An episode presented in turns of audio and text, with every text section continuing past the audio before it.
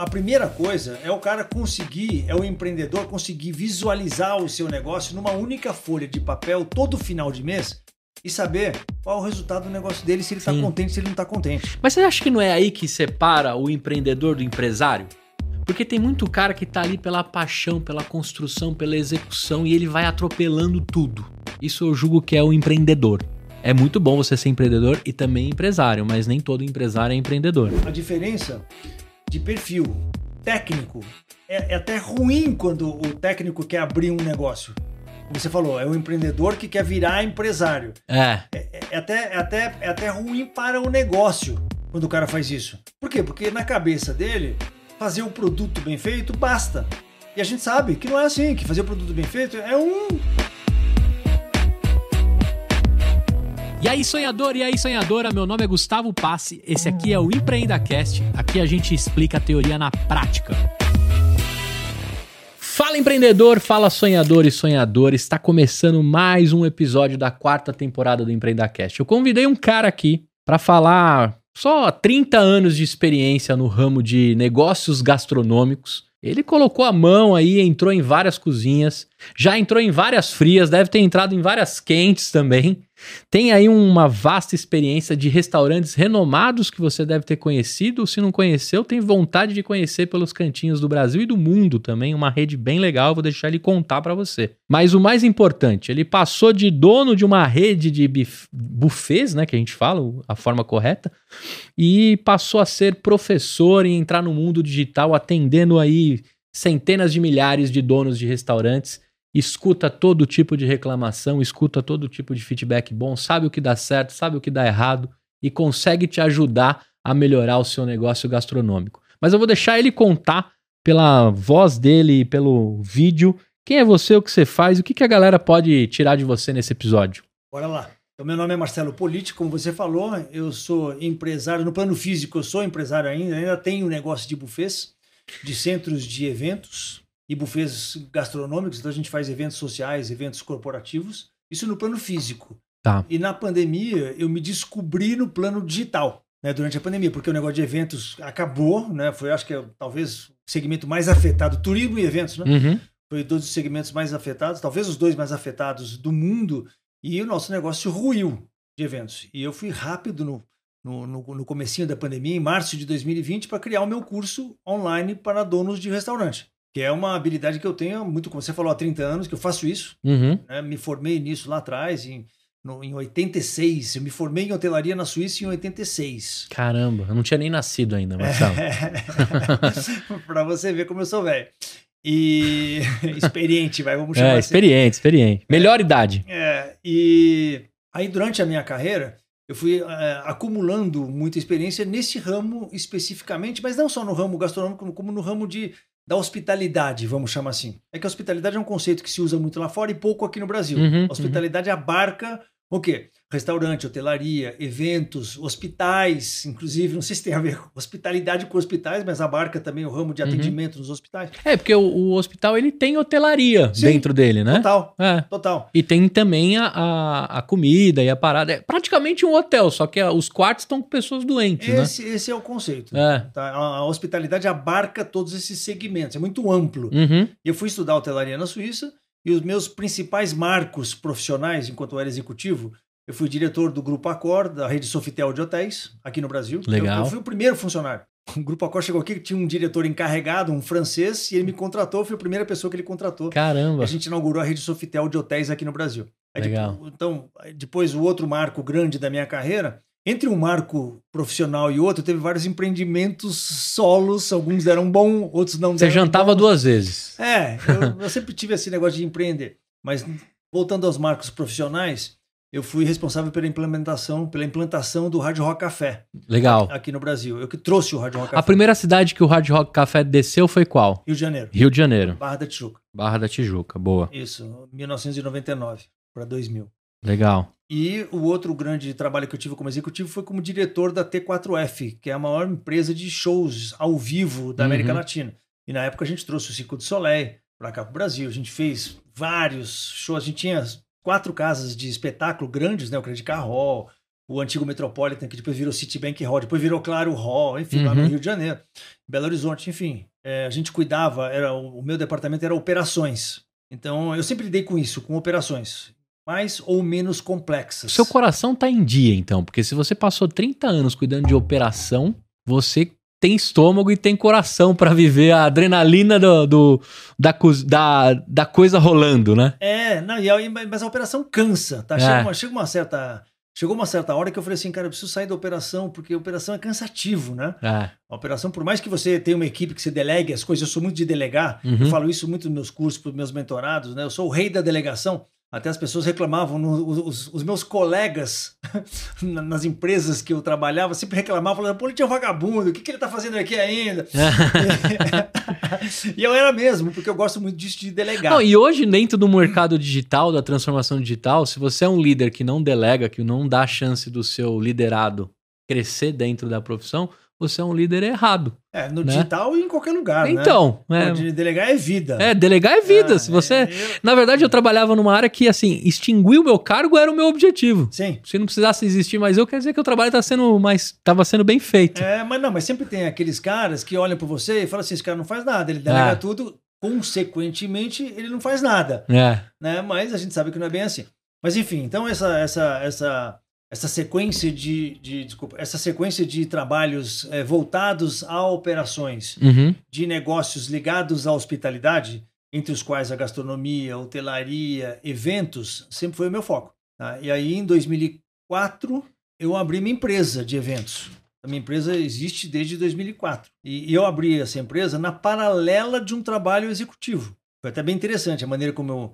Eh, se a gente está falando de empreendedorismo, acho, Uhum. que, acho que dá para começar a contar eh, como que eh, esse lance do empreendedorismo, você vai gostar dessa história, tenho certeza.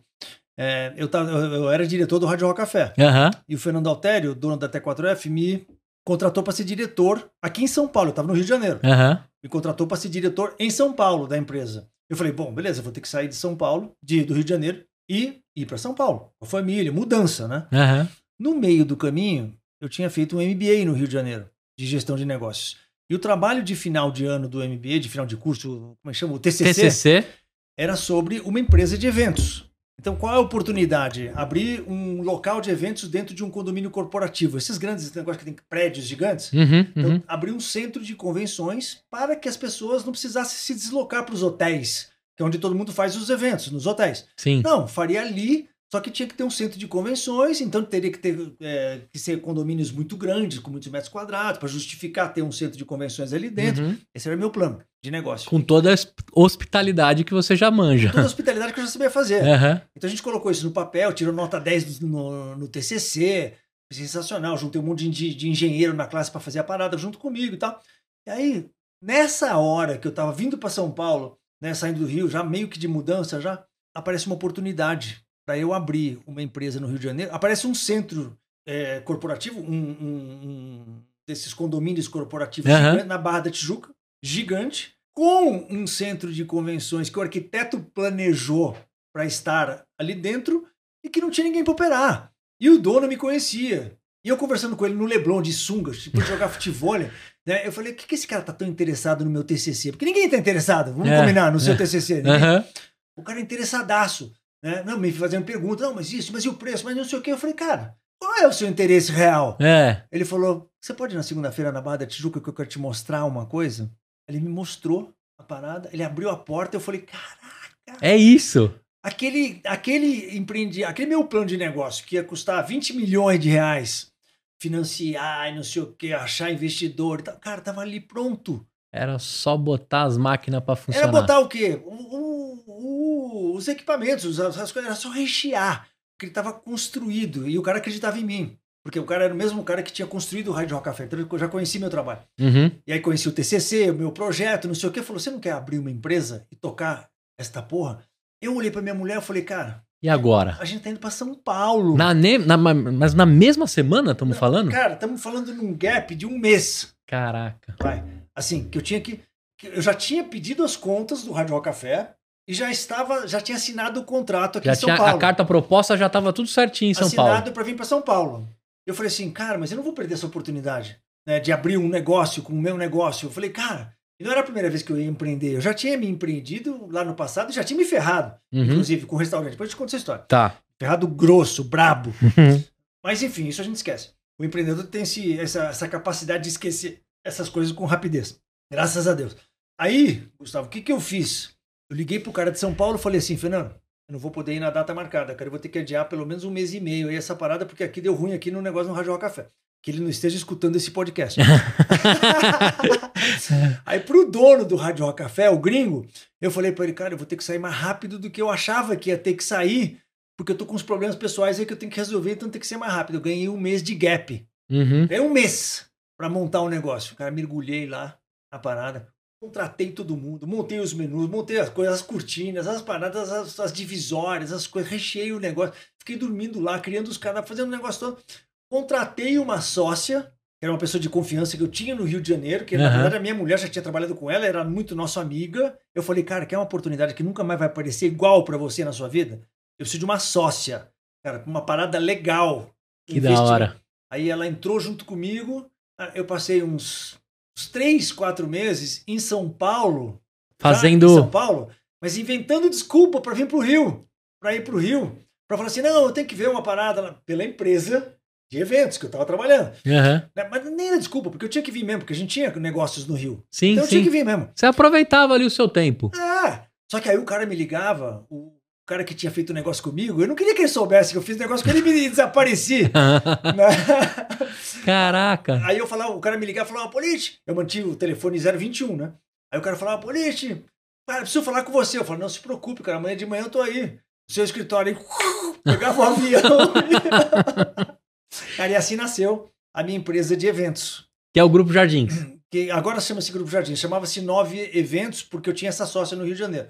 Tá. Depois a gente separou é, a sócia, até hoje ela é nossa melhor amiga, mas a gente separou a operação de São Paulo e do Rio de Janeiro. São Paulo ficou uma coisa, Rio de Janeiro ficou uma coisa. A Entendi. gente se transformou em Grupo Jardins com casas só em São Paulo. E ela Entendi. ficou com a operação Rio de Janeiro. Rio de Janeiro. Em 2018 a gente fez essa, essa cisão. E qual foi o resultado final desse centro de convenções? O cara que te, te fechou negócio lá de sunga jogando futebol. Cara, foi Qual ótimo. foi o- a condução disso? O que aconteceu? E o seu TCC se consagra ali como um negócio que realmente virava. Não, se consagra com o que eu, vi, eu vivi até 2019. Vamos, vamos combinar. Ah, Em 2019 o mundo virou de ponta cabeça. Mas Sim. de 2004 a 2019, a minha empresa foi sobre isso. Eu, eu fiz minha vida sobre isso, esse assunto. Então a gente teve vários centros de convenções. Aí entra num assunto um pouco mais complexo, uhum. que é modelos de negócio para centros de convenções. Da- Isso daria um outro podcast. Isso, depois você volta. Então, modelos de negócio para centros de convenções. É, é uma coisa mais complicada Aham. de, de, de explicar. Mas eu só tô te dizendo isso porque teve uns que a gente abriu, que a gente fechou, que a gente perdeu, é, que, que o síndico do negócio deu uma rasteira na gente porque viu que era um bom negócio e tirou a gente. Enfim, contratos frágeis porque você não consegue ter um negócio, um contrato de cinco anos porque você não investiu no negócio. Enfim, tem um monte de. É, porque você é um, você é um loca... é, é como se É um você locatário. você é um locatário de um espaço que está pronto. Exatamente. E sendo locatário, é legal você ter um contrato fixo de cinco anos, você ter uma segurança jurídica contratual que te permita você se perpetuar ali. Só que essas coisas é negociação. Às vezes você consegue, às vezes não consegue. Quando você Sim. consegue é ótimo, quando você não consegue é ruim. Aí você fica fraco.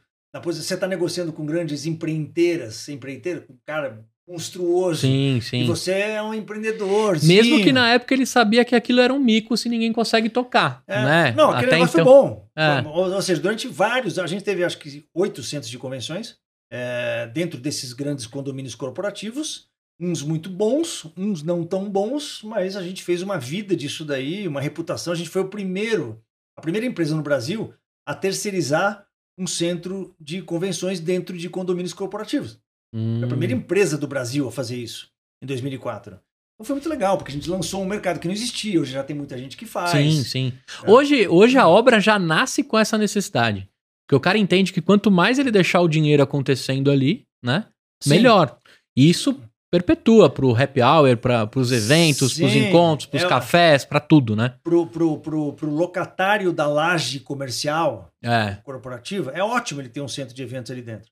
né? Mas para o empreiteiro, para, para, para o empreendedor, que o, o- o desenvolvedor do projeto, é legal também, mas a matemática para ele é uma matemática que eu tenho que explicar para ele, que é diferente dele alugar uma laje no quinto andar para uma mega multinacional. Ah, entendi. Pra, e alugar para mim o centro de convenções. A matemática é diferente, as contas são diferentes. Então, Apesar do metro quadrado seu ser maior, né? Às vezes até maior. Como assim? Você tem mais espaço dentro do seu centro. Muito, é. muito mais. É. O espaço é maior mas a minha capacidade de pagamento para que todo mundo ganhe dinheiro uhum. é diferente. Entendi. Então eu tenho que educar o mega empresário, dono da construtora XYZ, em como funciona o centro de convenções. Sim. Isso é diferente, porque às vezes é, é difícil, porque às vezes o cara nem quer ser educado nisso. O cara, é. ah, eu vou ser educado por esse cara aí, que é, é. pequenininho, foda-se.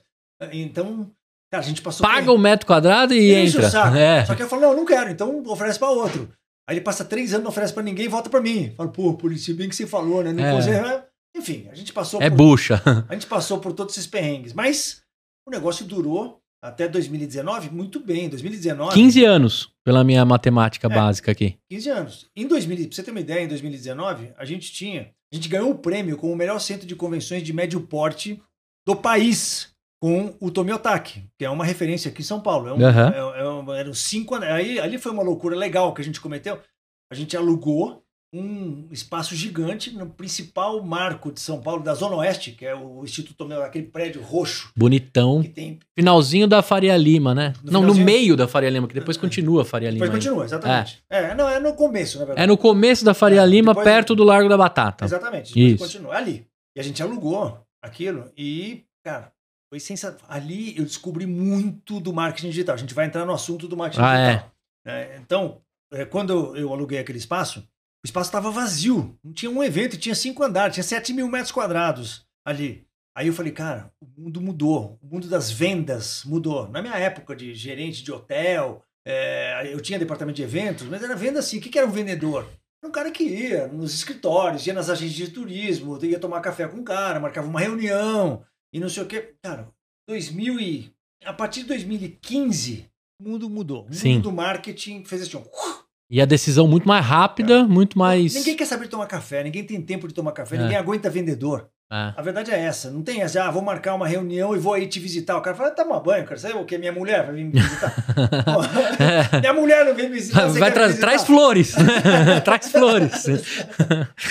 né, acabou, o mundo mudou. E, cara, eu descobri isso muito rapidamente. A gente montou uma estrutura de inbound sales ah. né, dentro do centro de convenções para usar toda a tecnologia de marketing digital para gerar leads para o meu departamento comercial. Então, eu errei no começo. No começo eu contratei um departamento comercial com que a, a lei era assim, rodinha na cadeira. Né? Tipo, vai visitar, vai uhum. gastar óleo, me cobra depois o quilômetro rodado, essas palhaçadas todas que hoje ninguém mais faz, nem nenhuma empresa sim, faz. Sim, sim. Mas até 2015 isso era comum, e era sim. o que eu sabia fazer. Você tinha verba para almoçar, né? Eu lembro disso. E era o que eu sabia fazer. Eu só conhecia esse método de uhum. vendas. Aí não foi dando certo, não foi dando certo. Eu vi que o mundo mudou. Eu falei, cara, digital. Digital. RD Station para qualificar os leads. Os leads vêm da onde? Vem de tudo. Vem do anúncio, vem do site, vem do seu conteúdo. Vem da rua, vem da exposição é, lá embaixo. Vem, vem, cara, isso é, é ele brota. É. a gente puta, chegou numas coisas muito legais, que tinha três tipos de leads, né? Que é o lead net, que vem da internet, o lead seed, que é aquele que brota, e o lead flecha, que é aquele que você vai atrás com a equipe comercial, mas não vai atrás do cara marcando café com eles, vai atrás no LinkedIn, se vai atrás no onde tem que ir atrás mesmo. E aí esses leads gerados uh, vai para o departamento comercial, o departamento comercial é estruturado para dar conta no passo a passo, né, até fechamento do evento.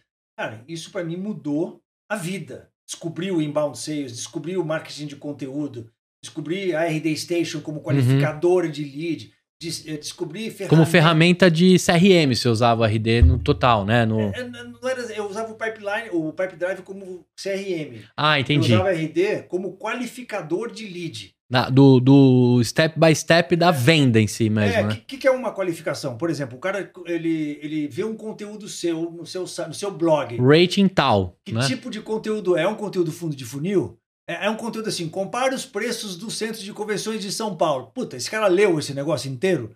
Leu. Cara, fundo de funil. Esse é um lead de fundo de funil, tá pronto para comprar, ele tá escolhendo os centros de convenções. É. Porque tá vendo a sua tabela de preço. Alguém já falou para ele, procure, é, né? Aí, Ou ele já tá com isso na cabeça. Aí a RD Station dá uma nota alta para esse cara. Ah. Aí, aí, a RD Station também vai lá e vê.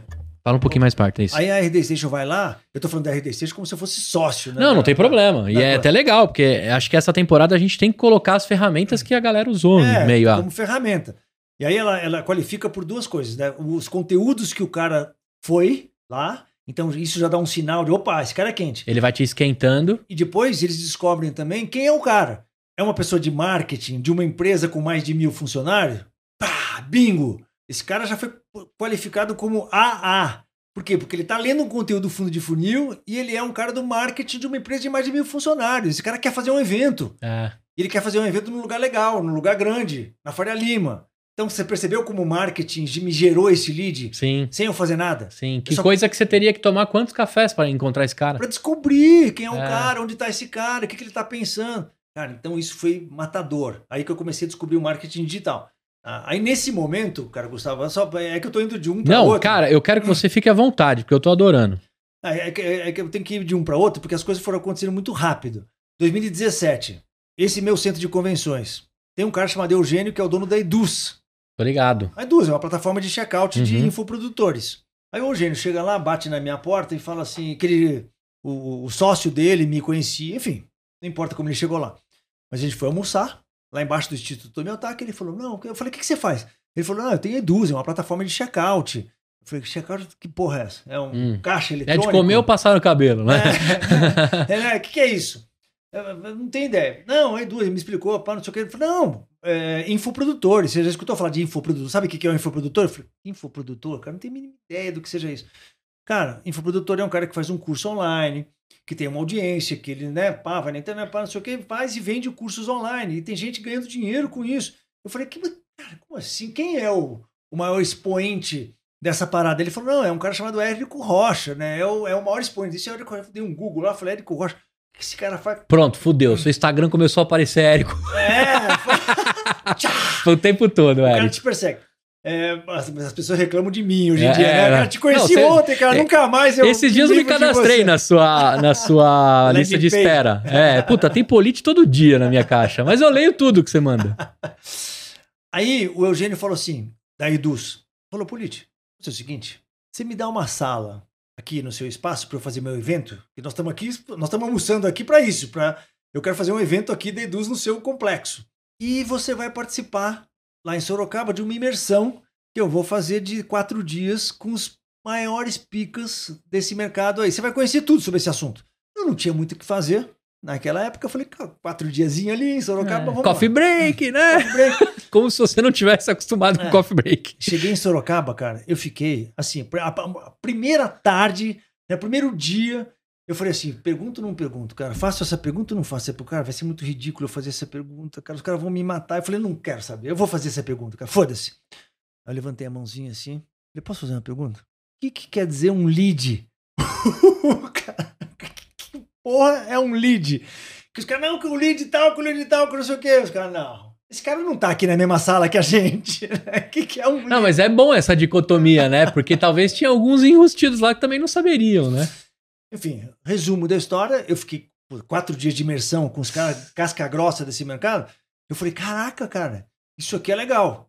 Mas eu tinha meu negócio também, e meu negócio estava andando. Eu usei muito mais o marketing digital para alavancar mais ainda o meu negócio. Porque todos aqueles caras eram potenciais clientes seus. Mais que isso ainda, para usar todas as ferramentas que esses caras estavam usando Uhum, dentro do seu negócio. dentro do meu negócio para atrair mais cliente. E, cara, o negócio foi 2017, 2018. 2019, a gente ganhou o prêmio Uhum. de melhor centro de convenções do país. Você já tinha feito uma porrada de eventos lá. Não, segunda a segunda, você chegou a trabalhar ou Ó, não? pra você ter uma ideia, quando a gente pegou lá, os donos, os proprietários, que relutaram durante oito anos em dar o espaço para eu tocar, Uhum. quando a gente fez negócio, porque eles quiseram tocar sozinhos, falaram, ah, isso é muito. Ah, a polícia tá com essa historinha que tem que pagar tanto, que não sei o que. Tá. Eu falei, beleza, fica aí. Não aguentaram, quiseram tocar sozinho, montaram uma equipe de 10 pessoas lá. Aí, quando eu assumi, no ano anterior, que foi 2014, eles tinham feito 12 eventos. 12 eventos. Um por mês, vai. É, em 2019, eu fiz 290 eventos. Pra você ter uma ideia. Hum. Cara, o negócio foi assim. Pá, pá, pá, pá, pá, pá. Cara, foi o ano que a gente ganhou dinheiro para um dinheiro sensacional. Ganhamos um prêmio de melhor centro de convenções é, do país. E aí veio 2020, veio a pandemia. Cara, ruiu, porque eu tinha um aluguel para pagar lá altíssimo, Uhum. não dava conta de pagar. Tentei resistir o primeiro mês, segundo mês. Nesse já tava Achou na- que era só um negocinho? É, puta, aí dançou, enfim. Cara, dançou, aí aconteceu a pandemia, o mundo dos eventos ruiu, e eu, em março de 2020, virei professor de dono de restaurante com um curso na internet, que é o ENG, que é o especialista em negócios gastronômicos, que é um curso, cara, porque eu fui, eu fui montando ele durante o ano de 2020. Você foi juntando tudo que os caras te perguntavam nos cafés. Tudo. Na padaria, eu encontrava com os caras, todo mundo me perguntava. Eu já, eu já fazia vídeos de YouTube sobre esse assunto. Você já era o blogueirinho da área eu já era blogueirinho. Mas eu comecei a ser blogueirinho de chefe de cozinha. É. Porque eu sempre fui chefe de cozinha, né? Eu, sempre, eu trabalhei muitos anos na cozinha.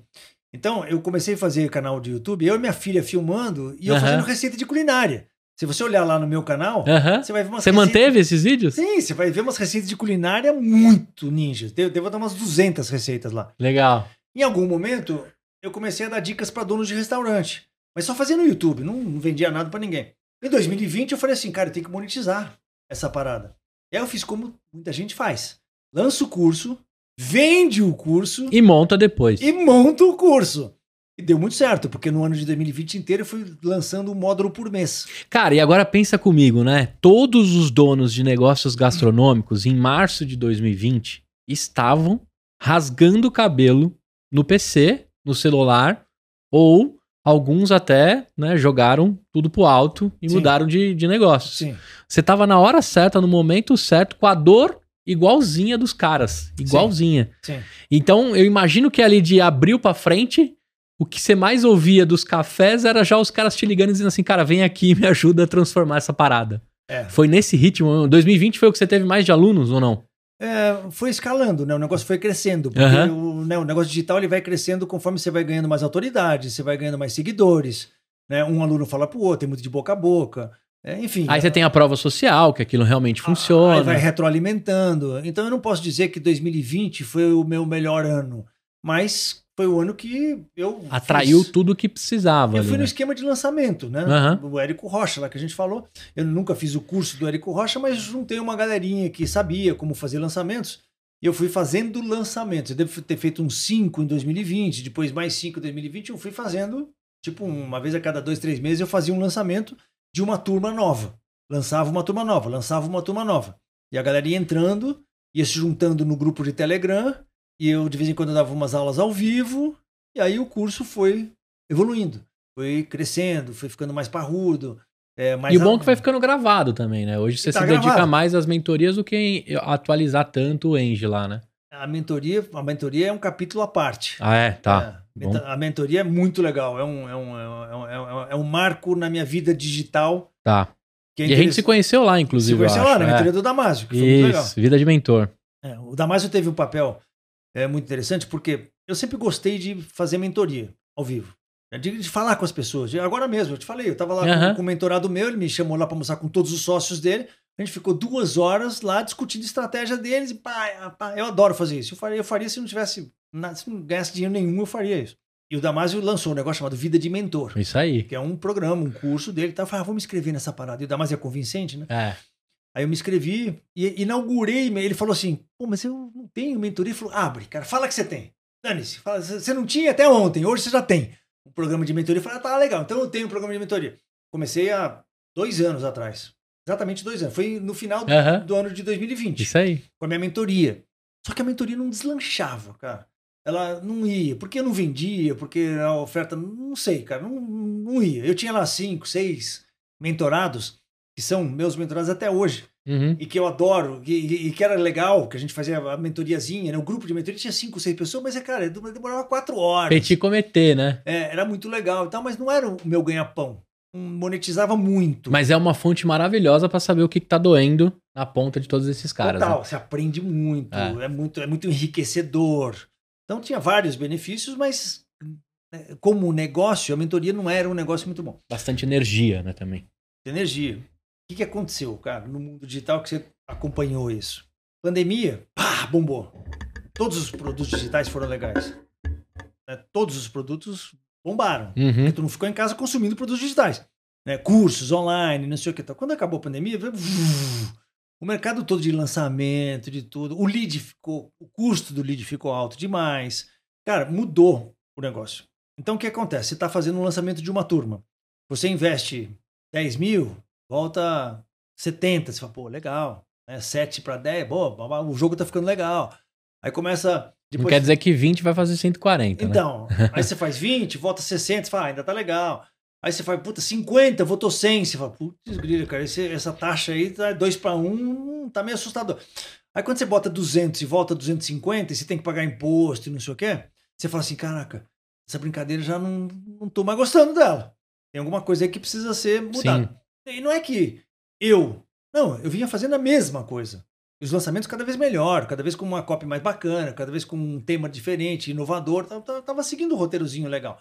Mas, cara, lançamento é isso. O mercado de lançamentos deu uma uhum. esfriada legal.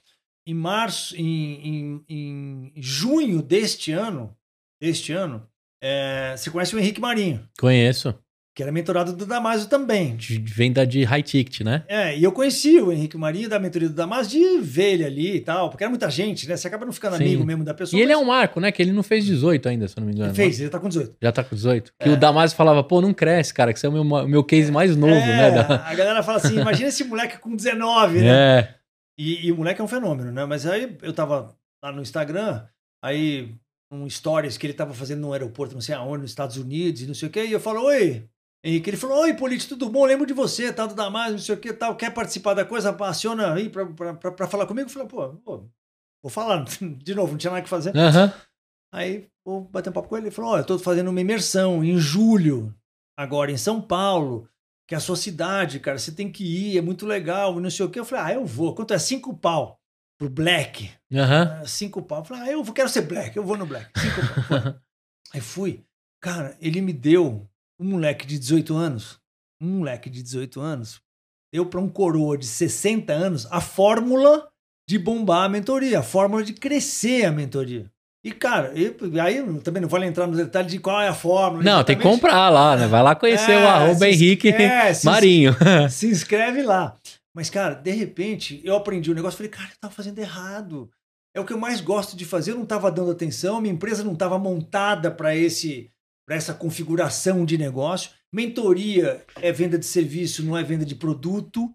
Produto, um curso online é um produto e mentoria é um serviço. São coisas diferentes. Sim. Cara, você montar sua empresa em torno de um serviço é completamente diferente de que você, do que você montar uma empresa em torno de um produto. Muda hum. muita coisa. Parece que Parece que é pouca coisa. Mesmo que é um produto que não demanda de estoque, né? Porque ele é digital, mas muda completamente. Mas é produto. É. É, assim, produto aqui, eu te vendo Tem release, tem atualização, é, tem release de atualização, tem tem é, até acabar com o produto, nascer outro, faz cross, faz up, faz tudo, diferente de consultoria. Né? Exatamente, é um produto. Eu te vendo esse telefone aqui que é um produto, cara, você não é meu amigo. É. Eu só te vendi o telefone, você não é amigo do dono da Apple. Né? É isso aí. Pô, você comprou o telefone, foi embora e. E ano que vem eu vou te vender o 14. Agora, uma mentoria não. Uma mentoria você tá dentro do negócio do cara. Você está ajudando o cara, você está vendo a transformação, você está vendo o cara reduzir o CMV dele, que é o custo do negócio dele. Você está vendo o cara ganhar mais dinheiro, você está vendo ele bombar, você está vendo ele com a sua equipe plantando cultura no negócio. Cara, eu estou vivenciando o trabalho dos, dos meus mentorados, Sim. a vida deles, a transformação. É osmose pura. As transformações que eles estão passando, eu estou vivenciando isso. Cara, isso é muito legal. E a gente mont... eu mudei a chave. Eu montei a empresa para atender a mentoria. E o, o curso online passa a ser o quê? Um bônus da mentoria.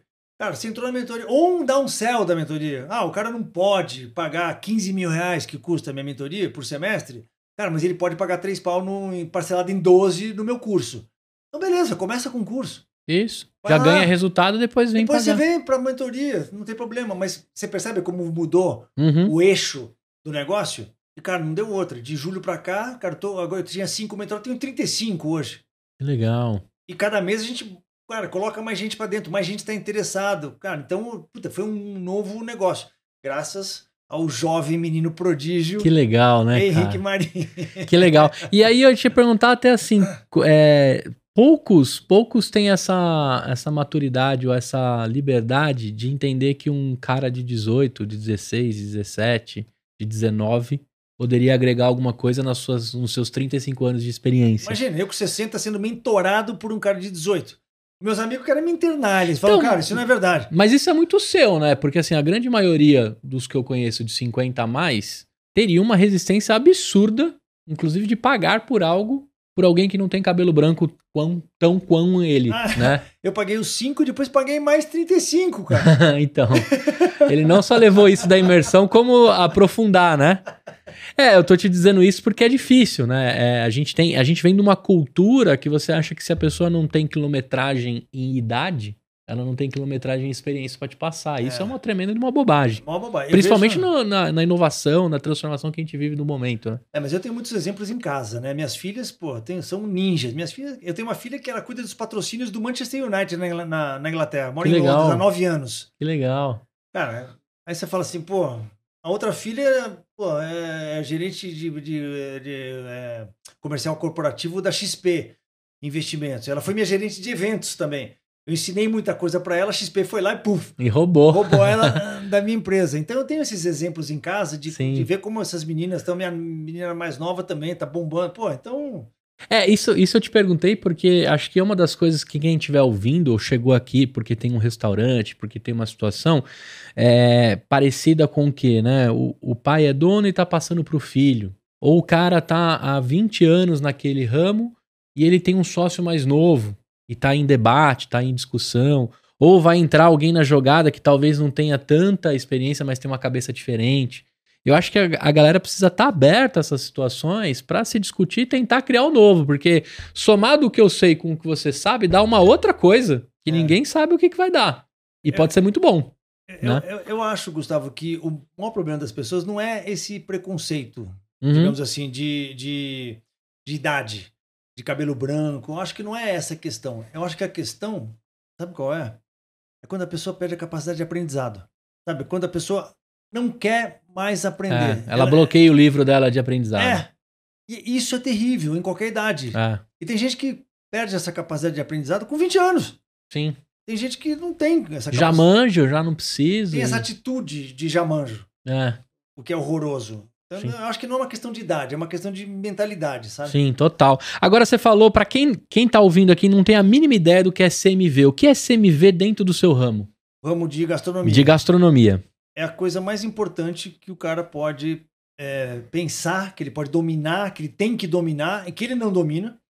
95% dos operadores de restaurantes não dominam o CMV e deveriam estar dominando, deveriam estar estudando, deveriam estar obcecando com relação a isso. É o custo da mercadoria vendida, que é o quê? Nada mais, nada menos do que o custo dos insumos. É tudo aquilo Uhum. que você compra de alimentos e bebidas para vender para o seu cliente.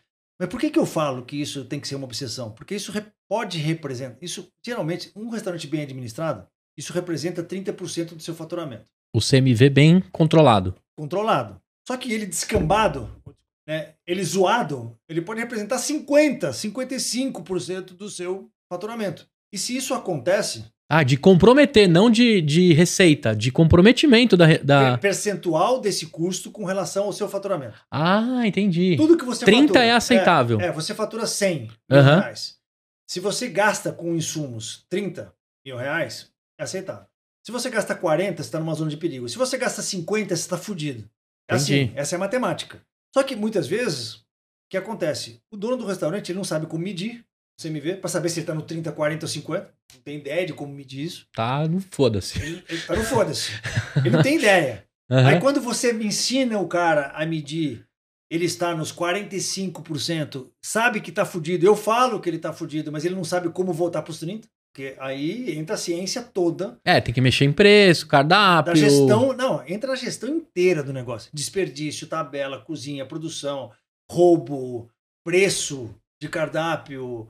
É, cara, entra, entra 500 coisas que, que, que corroboram para que esse indicador seja maior ou menor. Que E, e que o operador desconhece. Então, quando o cara entra na minha mentoria, a primeira coisa que eu falo para ele é o seguinte: como é que está o seu CMV? Porque o cara não entra na mentoria com essa ideia. Uhum. Ele entra assim, pô, eu preciso. Me dá o pulo do gato, político. é, eu preciso da gestão, pessoas, liderança, eu preciso fazer isso, aquilo, não sei o que, não sei o que. Eu só pergunto uma coisa: como é que tá o seu CMV? O cara, veja bem. Quando o cara começa a resposta com veja bem, eu já sei intuitivamente que o cara não tem a menor noção da resposta que ele vai Entendi, dar. entendi. Porque o cara que chega assim, se eu pergunto assim, Gustavo, no seu restaurante, qual é o seu MV? Fala assim, o seu MV é 34,5%. Eu falo, caraca, 34,5% não é qualquer resposta, né? É, vai ser um baita mentorado aqui, né? É. O cara tá sabendo o que ele tá falando.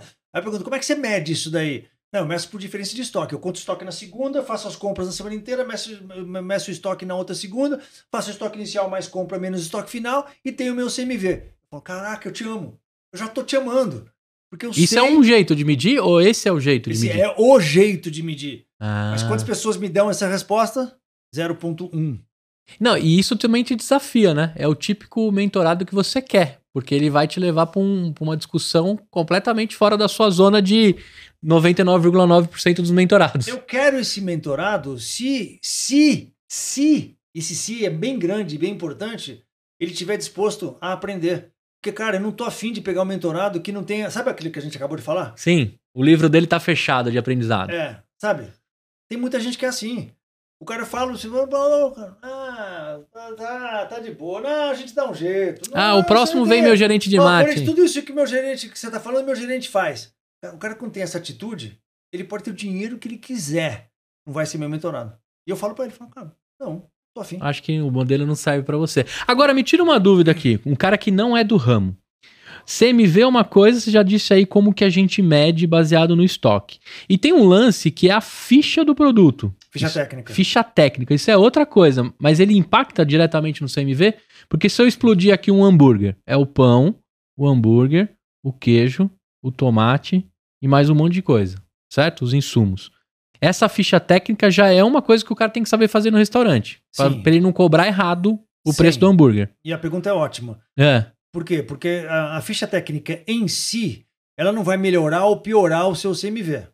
Você, você saber que o pão custa 3, o hambúrguer custa 5 e o queijo custa 3 e você faz lá, deu 12. 12, você vai vender por 40.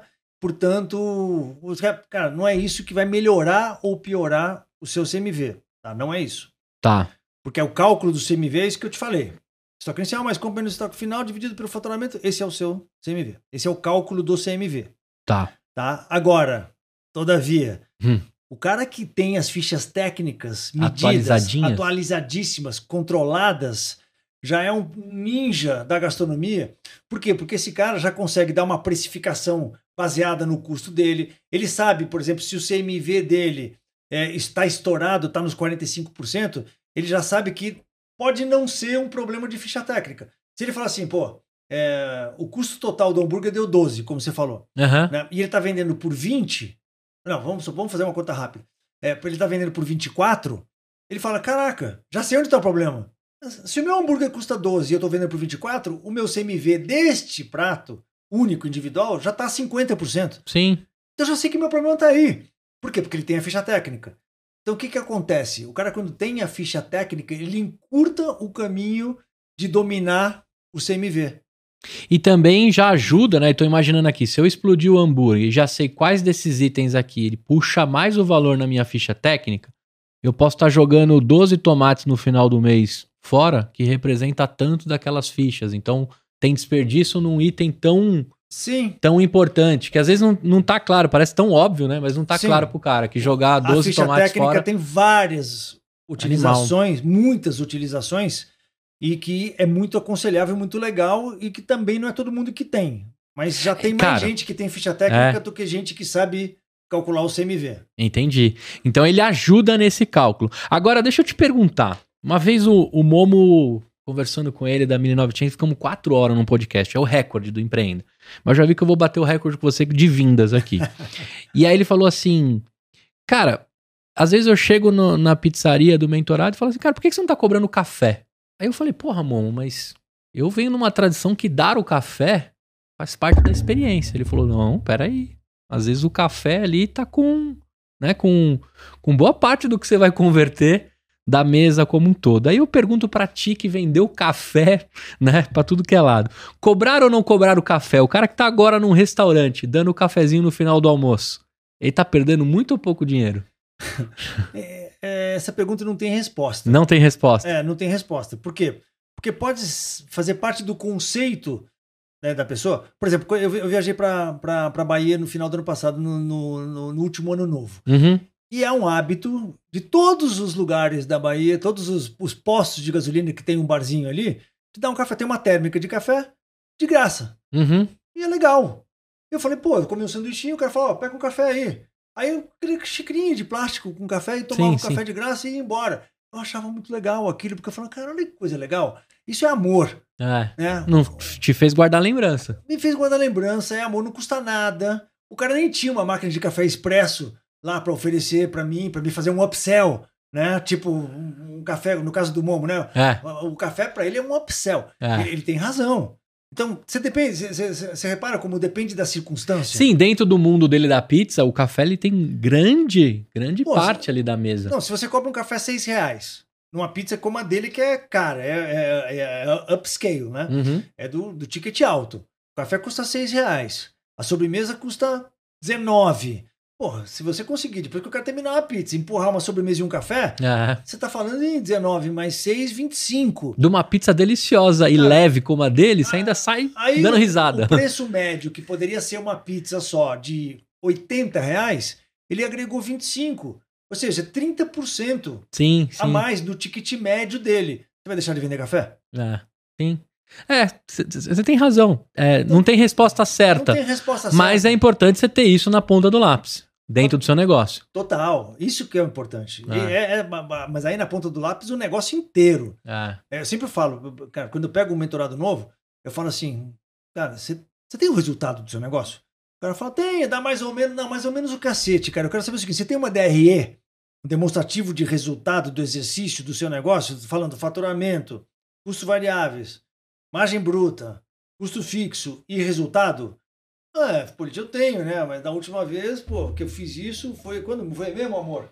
Ah, a gente, cara, você não tem.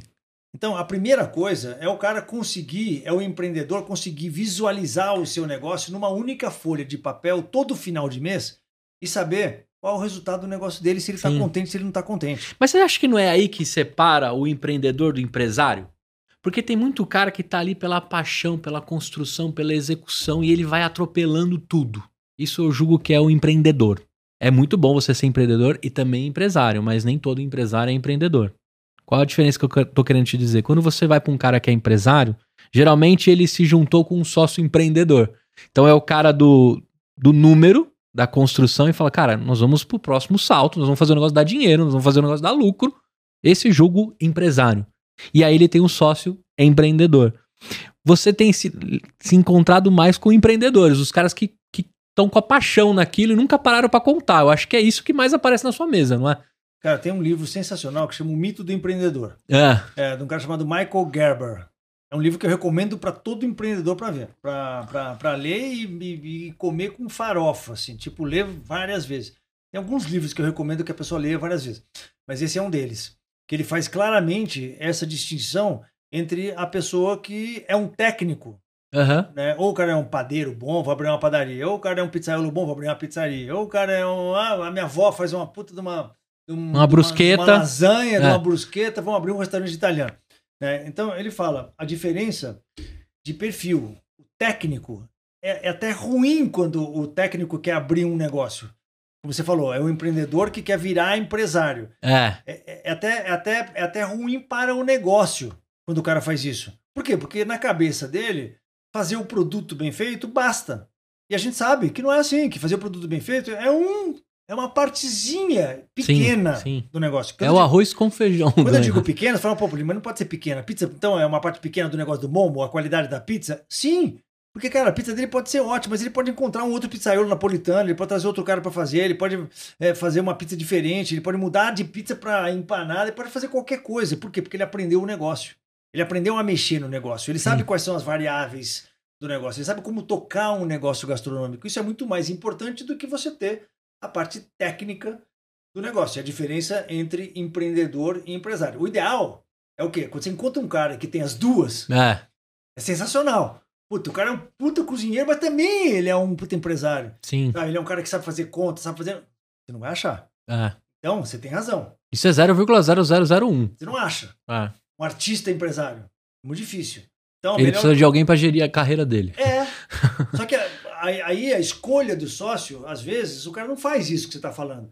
Ele escolhe o sócio porque é um brother de infância, porque é um amigo dele, porque não sei o quê. Porque, ah, vamos abrir uma coisa legal, a gente tá sempre junto, a gente joga junto, a gente surfa junto. Acho que vai dar legal a gente abrir um negócio junto. Mas o cara não pensa em qual papel que cada um vai Sim, exercer A complementariedade entre é, os sócios. no negócio. Cara, tem que pensar. Porque fazer negócio de brother não é o melhor negócio que você pode fazer na vida. Só que o cara vai apanhar Sim. uma vez, duas vezes, vai apanhar muitas vezes. Ele vai abrir vários negócios e se dar mal em vários negócios até ele perceber. Que ele tinha que ser empresário também. Ou que ele tinha que fazer uma complementariedade lá Sim. né, no, no, no, no negócio dele. Se ele não tem essa skill, ele tem que arrumar algum sócio que tenha. Ou, se ele não quer ser sócio de ninguém, ele tem que pegar um gerente que tenha essa habilidade.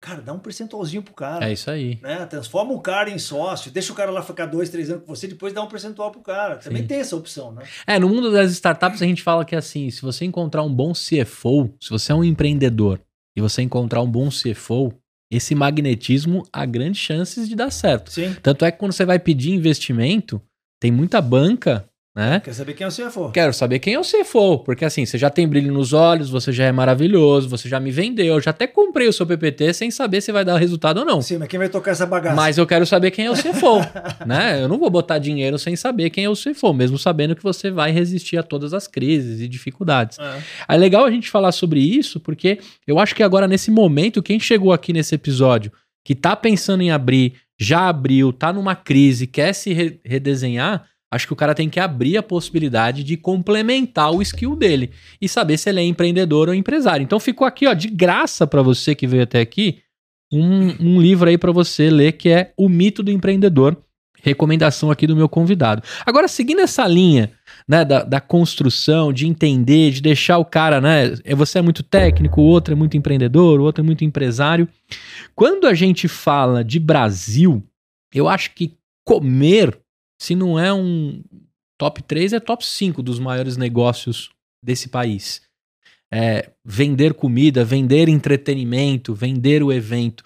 Quando a gente fala desse mercado, que mercado é esse dentro desse país que a gente está? Lógico, a gente ainda tem pessoas abaixo da linha da, da pobreza, que não tem acesso à comida, nem muito menos entretenimento, etc. Mas se a gente pegar a bolha dos é, é, economicamente né, é, dentro dessa. de- de- de poder gastar dentro dessa bolha, que tamanho de mercado é esse para quem está pensando em entrar no ramo gastronômico?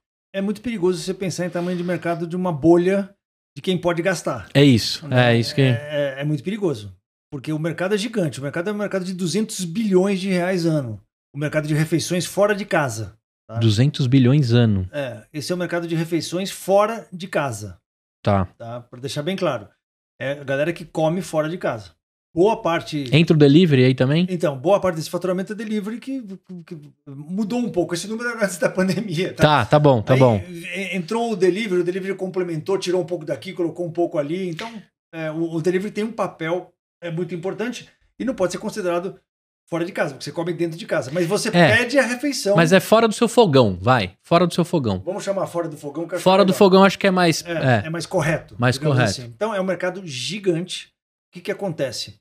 Você falou do, do, do, do, do, do público mais né, top, mais selecionado e tal, que a gente vive no São Paulo, Rio de Janeiro, não sei o que. Isso, eu também tô dentro de uma bolha de outra bolha, porque São Paulo é completamente, acho que o polo desse país de gastronomia, né? Acho que Moema deve ser o bairro, É. né? São Paulo a cidade. Qu- Quando você fala assim, é, é um mercado. Como é esse mercado? Na verdade, o que, que você está querendo dizer? Quando você, quando você faz uma pergunta dessa, você ah, você está pensando o quê? Como que é a relação oferta-demanda nesse mercado? Isso, É isso que você quer saber. é isso aí. Né? Falar assim, pô, tem oportunidades ainda? Ou o mercado está saturado? É, tenho, tenho 500 pila, quero entrar nessa jogada. É, quero entrar nesse negócio. É um bom negócio? Todos os negócios podem ser um bom negócio. Qualquer negócio pode ser um bom negócio. Eu sou da, da- da tese que, cara, se, eu- se eu resolver é, vender copo de plástico, cara, pode ser um ótimo negócio, desde que eu seja um bom operador de uma fábrica de copo de plástico. né? O, o problema não está no mercado, quando o cara vai empreender. Nunca é o mercado. Ontem me fizeram uma pergunta na minha caixinha de resposta do Instagram exatamente sobre esse assunto. qual é o nicho? Polite, você vê alguma oportunidade em algum nicho específico que ainda não está explorado que eu possa entrar? Eu falava assim, para de mimimi. A resposta que eu dei não foi, não foi exatamente essa, mas foi nessa uhum. linha. Assim, cara, essa é a pergunta errada, né? Por quê? Cara, você pode achar um nicho inexplorado, daqui a pouco vai estar maior crowd, porque o cara vai ver você operando, vai entrar com cinco canhão aí do seu lado, vai botar um monte de negócio, daqui a pouco já não é mais nicho. É. Então o nicho que era nicho ontem não é mais nicho hoje. Então a questão não é você. Eu prefiro pegar um mercado crowdeado, uhum. né? Falar, vamos fazer um parmegiana.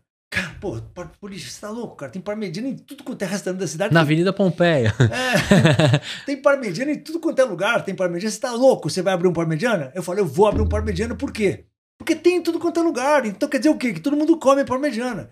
Quer dizer que é fácil de você vender um parmegiana. O que, que eu preciso fazer? O melhor parmegiana, os melhores processos, os melhores funcionários, a melhor compra, a melhor experiência, o melhor marketing, a melhor experiência para o cliente.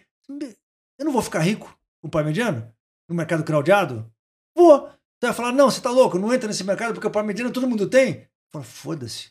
Eu vou ser o melhor desse mercado Sim. porque eu sei fazer a parada. Só não pode abrir do lado do Degas lá, que lá é difícil bater. Hein? É, mas mesmo assim, cara. mesmo assim, eu vou pra Red Zone. Eu, eu vou, se eu fosse abrir, eu ia abrir aonde? Lá. É? Lá. É, porque a fila dela cheia, você também já pega. Não, por quê? Porque a ninguém pensa em parmegiano e pensa naquela localização. Falou, cara, eu pensei em parmegiano. Vamos comer aonde? Não sei, vamos só indo. Você vai é. pra onde? Você vai pra lá. É. é que nem você fala assim, aqui em São Paulo, né? Eu quero comprar uma lâmpada. Você é de São Paulo não? Sou de São Paulo, natural. Então, você fala assim, eu quero comprar um, um negócio de iluminação, uma parada, uhum. não sei o quê.